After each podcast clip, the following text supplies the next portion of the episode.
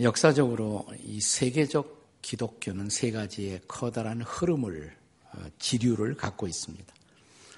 하나를 정교회, Orthodox Church, 두 번째를 카톨릭 교회, 그리고 세 번째가 개신교, 프로테스탄트로 나누어 어, 생각할 수가 있습니다. 그리고 여러분이 아시는 것처럼 우리 개신교 안에도 다양한 수없이 많은 교파가 존재합니다.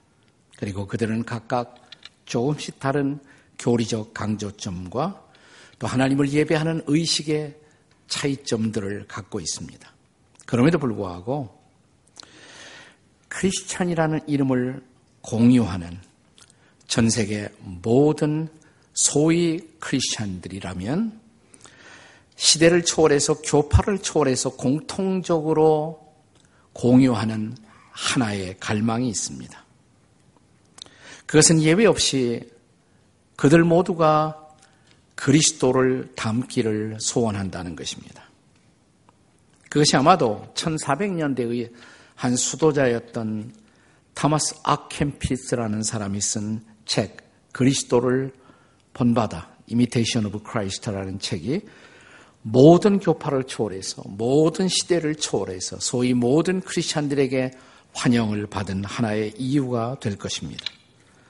호이징가라는 화란의한 역사가는 모든 그리스도인들은 이 책, 즉 그리스도를 본바다를 읽은 사람과 읽지 않은 사람 두 가지로 나눌 수 있을 뿐이다 라는 말을 했습니다.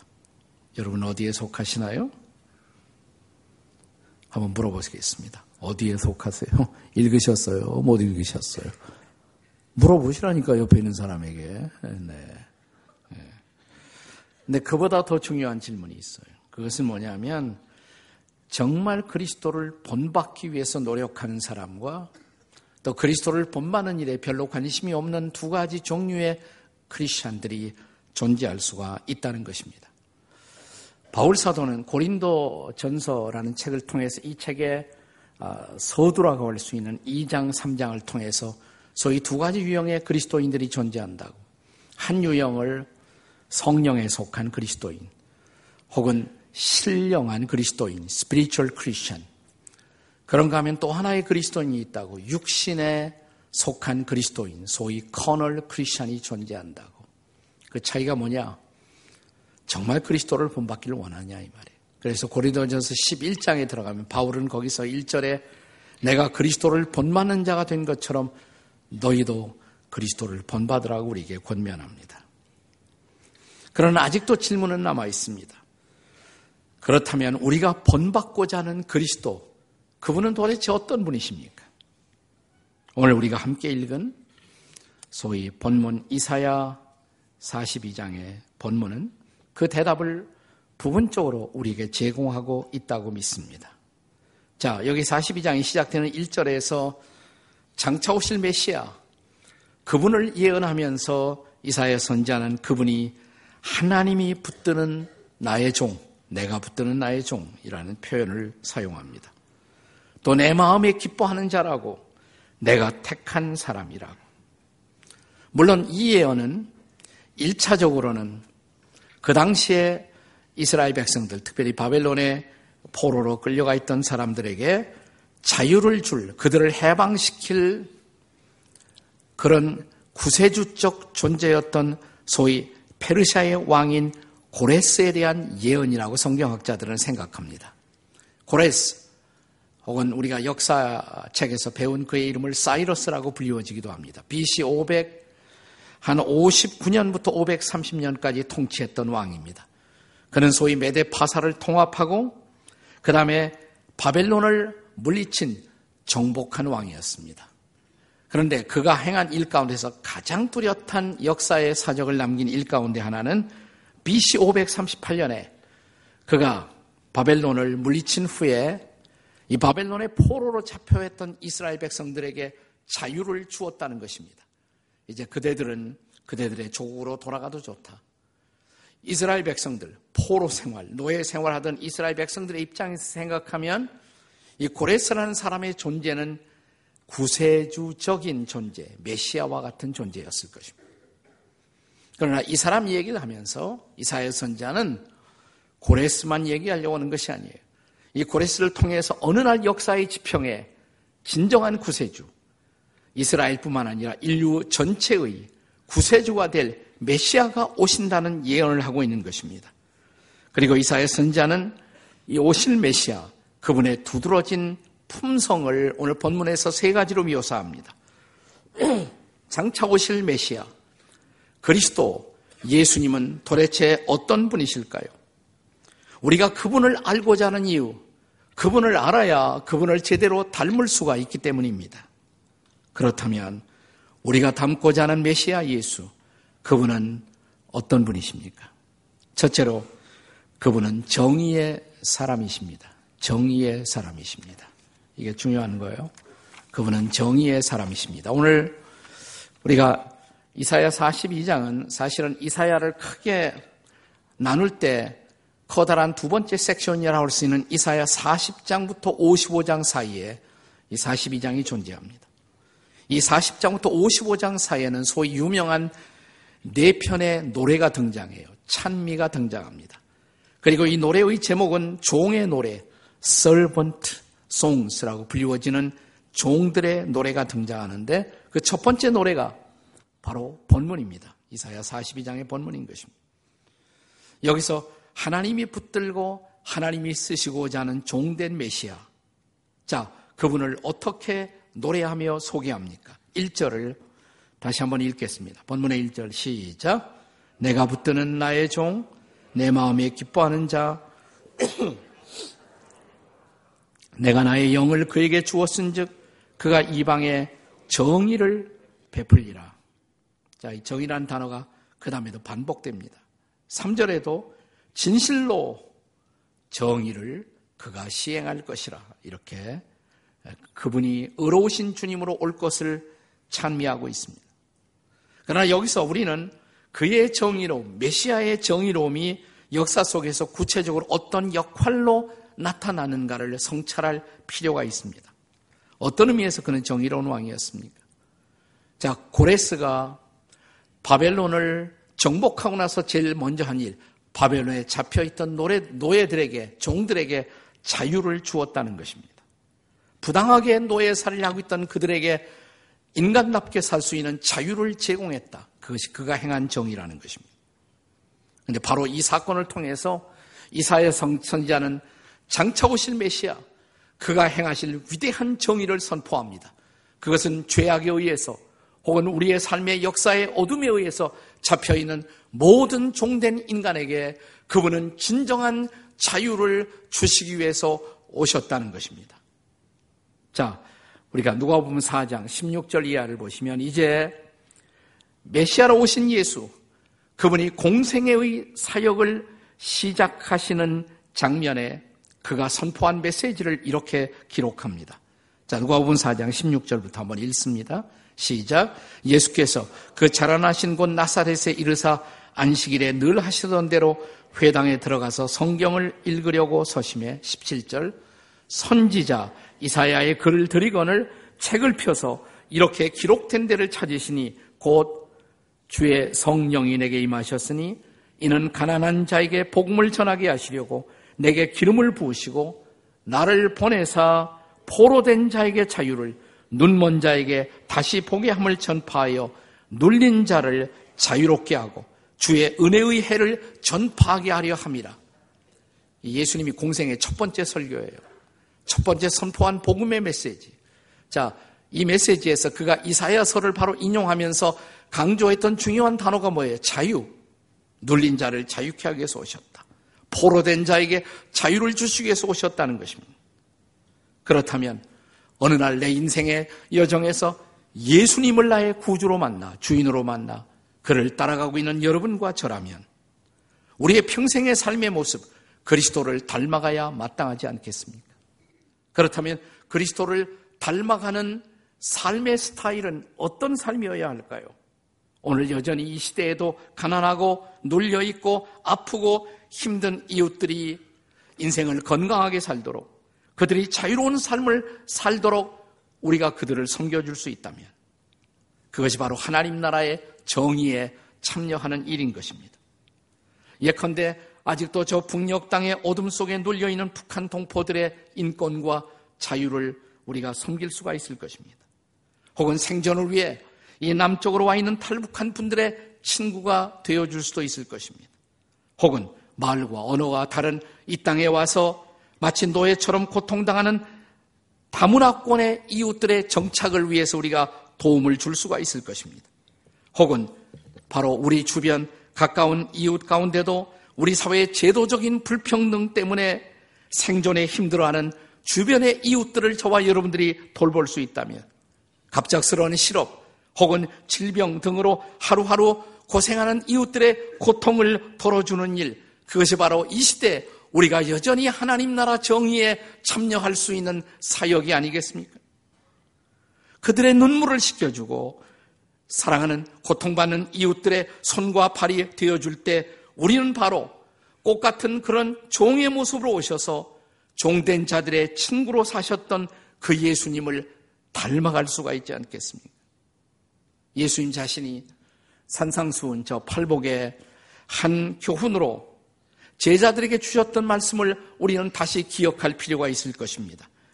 의에 줄이고 목마른 자는 복이 있나니 어떻게 된다고요? 그들이 배부를 것이며 왜 배불러요? 여러분 최고의 만족이 뭘까요? 인생을 살면서 우리가 경험할 수 있는 최고의 만족이 있다면 배부름이 있다면 그것은 나 같은 사람도 하나님의 의의 도구로 쓰임을 받을 수가 있다는 것. 이것이 우리에게 줄 수 있는 그 고상한 만족, 영혼의 배부름, 이런 배부름을 경험해 본 적이 계신가요? 예수님은 바로 그 의를 위해 사시면서 그를 따라오는 우리들에게도 여전히 그 의를 줄이고 목마른 같이 사모하며 살아야 한다고. 그때 우리는 바로 그분을 닮을 수가 있다고. 오실 메시아, 아니 이미 오신 메시아, 그는 어떤 분이셨습니까? 그는 정의의 사람이셨며 동시에 두 번째로 그는 온유의 사람이셨습니다. 온유의 사람. 자, 본문의 2절을 함께 같이 읽겠습니다. 2절 말씀입니다. 같이 읽습니다. 시작. 그는 외치지 아니하며 목소리를 높이지 아니하며 그 소리를 거리에서 들리게 하지 아니하며 여기 2절에 묘사된 메시아의 품성을 한마디 한 단어로 요약할 수 있다면 온유 함 이렇게 우리는 요약할 수가 있을 것입니다. 우리는 흔히 사회 정의를 위해서 일하는 사람들을 하면 큰 소리로 거리를 행진하며 목소리를 높이는 사람들을 연상할지 모릅니다. 성경의 메시아는 그런 분이 아니십니다. 그는 목소리를 높이지 아니하는 분이라고 말합니다. 어떤 사람이 정의를 위해서 일한다고 하면서 폭력을 일삼는다면 그것은 또 다른 불의가 될 것입니다. 그런 의미에서 성경에서 산상수훈을 읽고 성경의 예수님께 감동을 받았던 저 인도의 마하트마 간디가 추구했던 소위 비폭력 운동. 이것은 바로 성경적 정의를 추구하고자 하는 오늘의 우리에게도 좋은 모범이 아닐 수가 없습니다. 실제로 간디의 목소리는 조용했지만 그럼에도 불구하고 큰 소리의 고함보다도 더 큰 감동으로 그 시대의 사람들을 움직일 수가 있었습니다. 예수님처럼 말입니다. 자, 마태복음 11장 29절에 보시면 어느 날 예수님이 자신의 품성, 그분이 어떤 존재인가를 드러내시면서 주셨던 말씀 기억나시나요? 나는 마음이 뭐라 했어요? 온유하고 겸손하니. 그분이 자신을 드러내며 자신이 어떤 분인가를 우리에게 알려주시면서 나는 마음이 온유하고 겸손하니 나의 멍에를 메고 내게 배우라. 기억나십니까? 가늠하다 잡혀왔던 한 여인을 사람들이 신문하던 장면. 저마다 손에 돌을 들고 이 여인을 치기 직전에 그들은 흥분해서 마침 그 자리에 와 있던 예수님을 보고 예수님을 향해서 소리칩니다. 율법에 보면 이런 여인을 돌로 치는 것이 마땅하다 하였거늘 당신은 왜 돌을 들고 있지 않습니까? 당신은 어떻게 이 여인을 다루시겠습니까? 이 장면에 예수님이 취하셨던 반응을 기억하시지요. 그는 허리를 굽히십니다. 그리고 땅에 뭔가 조용히 글씨를 쓰십니다. 사람들이 지켜봅니다. 잠시 동안의 침묵을 깨고 그는 일어나서 조용히 한마디를 던지셨습니다. 너희 중에 죄 없는 자가 돌을 들어 이 여인을 치라. 이 조용한 한마디의 메시지는 그들의 양심을 비수처럼 찔렀고 한 사람 한 사람 사람들은 마침내 그 광장을 떠나갔습니다. 이것이 바로 온유의 능력인 것입니다. 그래서 예수님은 산상수훈 팔복에서 이렇게 말씀하십니다. 온유한 자는 복이 있나니 그들이 뭘 받는다고요? 땅을 기업으로 받을 것이며 우리는 흔히 정복자 그러면 힘이 센 사람, 자기에게 주어진 권력과 힘을 가지고 사람들을 밟아버리는 사람을 생각합니다. 예수님은 이렇게 말씀하십니다. 온유한 자가 복이 있나니 저희가 마침내 땅을 얻는다고. 진정한 승리자, 그 사람은 온유한 사람이라고. 여기 온유란 단어가 본래 히라버에서는 프라우스라는 단어로 쓰여집니다. 이것은 잘 통제된 혹은 조절된 힘을 뜻하는 단어입니다. 예컨대 이 단어는 이럴 경우에 많이 쓰여지는 말이에요. 바람이 사납게 불다가 바람이 잡혔습니다. 혹은 야생마가 길길이 뛰다가 마침내 조용해졌습니다. 그때 사람들은 이렇게 말합니다. 프라우스. 온유해졌다고. 온유해졌다고. 통제된 힘. 힘을 폭발하는 것이 아니에요. 힘을 조절하는 것입니다. 그리고 올바른 목적을 향해서 주어진 힘을 사용할 줄 아는 것. 이것이 진정한 온유라는 것입니다. 예수님의 산상수훈의 정신에 감화되었던 간디가 바로 그런 모본을 보여주었던 것입니다. 자기의 조국인 인도의 독립을 위해서 영국과 더불어 싸우면서도 절제된 온유함으로 그들과 맞섰던 간디가 보여주었던 힘이야말로 온유의 힘이었던 것입니다. 그는 종종 이렇게 자기 조국의 인도인들에게 이렇게 말했습니다. 여러분, 영국인들이 우리를 매질한다면 그 매를 맞읍시다. 그들이 우리를 감옥에 가둔다면 감옥에 기쁘게 갑시다. 그들을 미워하지 말고 사랑하십시다. 그들이 우리를 저주한다면 우리는 그들을 축복하십시다. 그들을 절대로 미워하면 안 됩니다. 우리는 그들의 잘못된 제도와 잘못된 악과 싸우고 있는 것이지 영국인과 싸우는 것은 아닙니다. 사람들은 이런 간디의 정신을 소위 사티아 크라하, 이 사티아란 말은 truth, 크라하란 말은 홀딩, 진리를 붙드는 힘, 진정한 용기, 그가 보여주었던 진정한 용기라고 불렀던 것입니다. 성경이 말하는 원수도 사랑하는 힘, 이것이 바로 온유의 힘인 것입니다.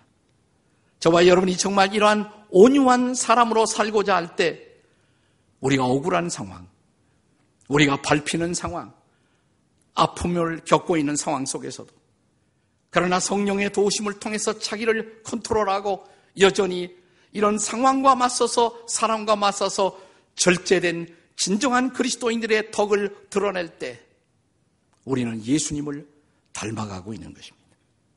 온유의 사람. 얼마나 필요한 사람입니까? 우리가 본받아야 할 메시아, 그리스도, 그분은 어떤 분이십니까? 그분은 정의의 사람이고, 그분은 온유의 사람이고, 세 번째로, 그는 긍휼의 사람이십니다. 긍휼의 사람. 자, 본문에 3절을 다 같이 읽겠습니다. 3절 말씀 다 함께 읽습니다. 시작. 상한 갈대를 꺾지 아니하며 꺼져가는 등불을 끄지 아니하고 진실로 정의를 행할 것이며 여기 상한 칼대를 꺾지 아니함 꺼져가는 등불을 끄지 아니하는 배려 이게 바로 긍휼이죠. 긍휼, 긍휼, compassion이라고도 말합니다. 긍휼, 예, 진정한 긍휼의 모습을 여기서 볼 수가 있습니다. 이사야 선지자가 예언했던 고레스, 고레스가 바로 그런 긍휼의 또한 지도자였다고 할 수가 있습니다. 그가 바벨론을 정복하고 이스라엘 백성들을 포로된 자리에서 해방시켰을 때 그때 바로 그 순간 이스라엘의 상황은 어떤 상황이었느냐? 70년 노예 생활을 했으니까 70년 동안 거의 상한 갈대가 상할 대로 상해버렸고 등불이 거의 꺼질 무렵 기적적으로 그 백성에게 해방을 주었던 것입니다. 이것이 그가 보여줬던 정의예요. 고레스가 보였던 정의는 냉혹한 정의가 아니라 약한 자를 배려할 줄 아는 긍휼을 동반한 정의였던 것입니다. 하나님의 아들로 이 땅에 오신 예수님의 공적인 생애는 바로 이런 긍휼로 점철된 삶의 발자취였습니다. 그런 공생애를 시작하면서 먼저 그 당시에 사회적인 약자들, 병든 자들을 치유하시는 사역으로 그의 공생애를 시작하지 않았습니까? 마태복음 12장 15절 이하에 보시면 예수님이 자신을 따라오는 병자들을 고치시는 장면을 보고 마태는 이렇게 기록합니다. 마태복음 12장 17절 이하를 보세요. 이는 선지자 이사야를 통하여 말씀하신 바 오늘의 본문 이사야의 예언을 이루기 위해서 예수님이 바로 이렇게 하셨다는 것입니다. 18절 보라 내가 택한 종 내 마음에 기뻐하는 내가 사랑하는 자로다. 자 마태복음이에요. 마태복음 신약입니다. 12장 20절에 상한 갈대를 꺾지 아니하며 꺼져가는 심지를 끄지 아니하기를 심판하여 이길 때까지 하리니 바로 이사야가 예언한 바로 그분 바로 그 모습으로 오신 예수님이 지금 이렇게 병자를 품고 있다고 말씀하십니다. 21절 또한 이방들이 그의 이름을 바라리라. 바로 이런 긍휼의 모습 때문에 긍휼의 품성 때문에 긍휼의 사역 때문에 그는 이방의 빛이 될 것이라고. 그의 생애는 끝까지 이런 긍휼로 점철된 삶이 아니었습니까? 억울하게 십자가에 달려 고통을 받는 십자가의 아픔의 절정에서 자기를 십자가에 매달았던 그 로마의 군인들을 향해서 하나님 저들을 용서해 주십시오. 그분의 마지막 기도는 저주의 기도가 아니라 용서의 기도였죠. 그분은 억울하게 십자가에 달리셨지만 예수님과 함께 달렸던 양편의 강도, 그들은 도둑질하고 강도질하고 거기에 달려야 할 마땅한 이유로 달렸습니다. 그러나 가운데 있는 그 예수님이 메시아이심을 마침내 깨닫게 된 한 강도가 회개하면서 주님 당신의 나라가 임할 때 저 같은 사람을 구원해 주십시오. 예수님의 말씀이 뭐예요? 그래, 네가 오늘 나와 함께 낙원에 있으리라. 마지막 순간까지 사람들을 용서하고 사람들을 구원하셨던 그분의 모습은 그분의 생애 전체가 긍휼이었음을 보여주고 있지 않습니까? 사랑하는 여러분, 오늘 우리 시대 이런 긍휼의 리더십이 얼마나 필요합니까? 오늘 우리가 이 세상에서 우리 시대에서 보고 있는 온갖 테러, 공포, 혼란, 무질서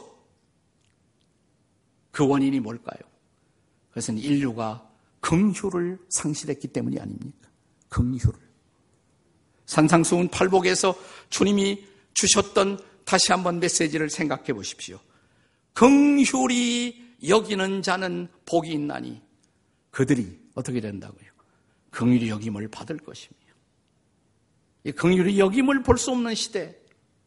그것이 오늘 우리 시대의 비극인 것입니다. 우리가 진실로 긍휼을 추구하는 사람일 때 그때 바로 우리는 긍휼을 위해서 오신 예수님을 닮는 것입니다. 제가 지난 주일에도 잠시 소개한 일이 있었던 우리 이 시대 젊은이들의 좋은 멘토로 좋은 글을 쓰는 김남도 교수의 이야기를 했는데 한 번 더 하겠습니다. 그분이 작년 3월이라고 기억해요. 3월 2일 서울대 입학식에서 했던 그분의 스피치가 사람들의 마음속에 적지 않은 깊은 울림과 감동을 주었습니다. 나는 그 스피치의 마지막 장면, 그가 매우 중요한 이 시대에 우리 한국인들이 꼭 기억해야 할 중요한 메시지로 이 젊은 지성들의 마음을 터치했다고 생각합니다. 자, 이 학생들이 서울대학에 입학했으니까 얼마나 지금 자긍심으로 부풀어 있었겠어요. 또 거기 온 부모들도 얼마나 기뻤겠습니까? 그런데 참으로 중요한 메시지를 그분이 했어요. 거의 그 스피치의 마지막 부분에서 그분이 했던 말. 여러분들이, 당신들이 여기 앉아 있기 위해서 그러나 여러분 때문에 탈락한 탈락자들을 생각하시기를 저는 기대합니다. 당신들은 승리자가 아닙니다. 당신들은 채무자입니다.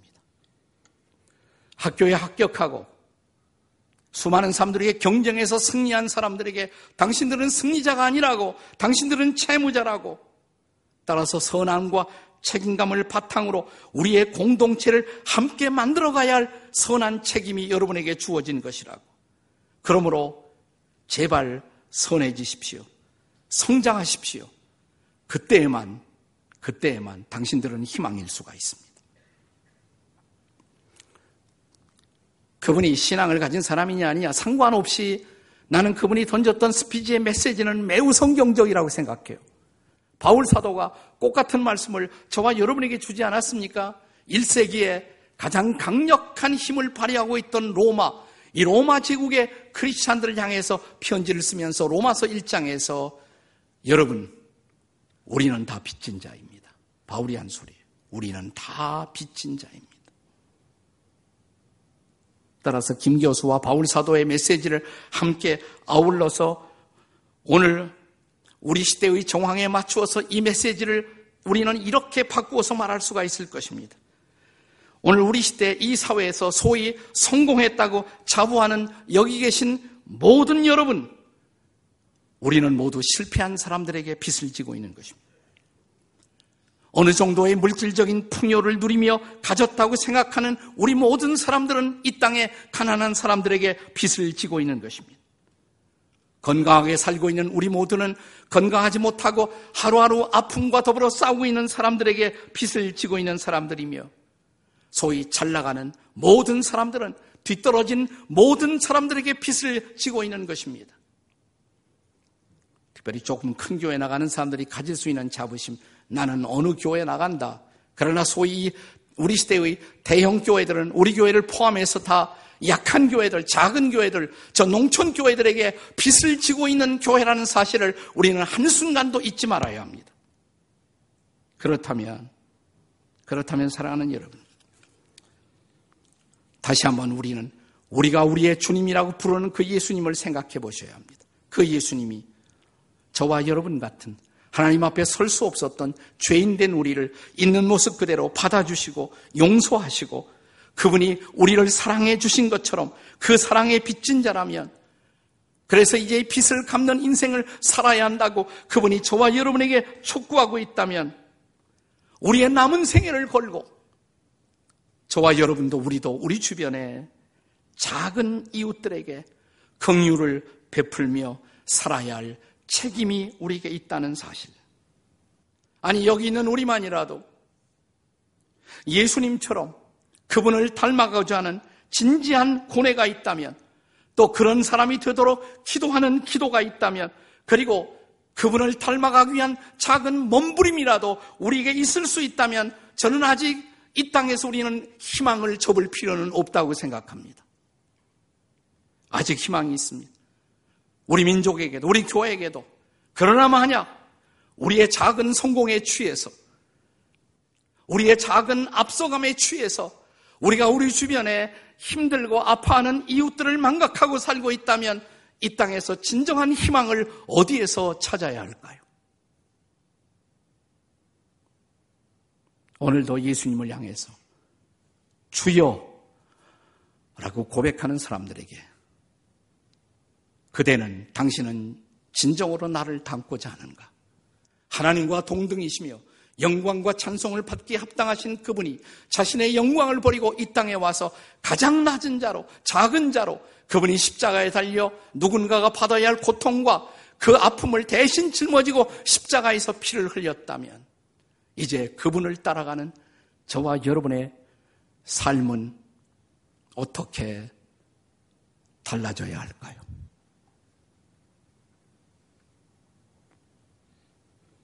기도하시겠습니다.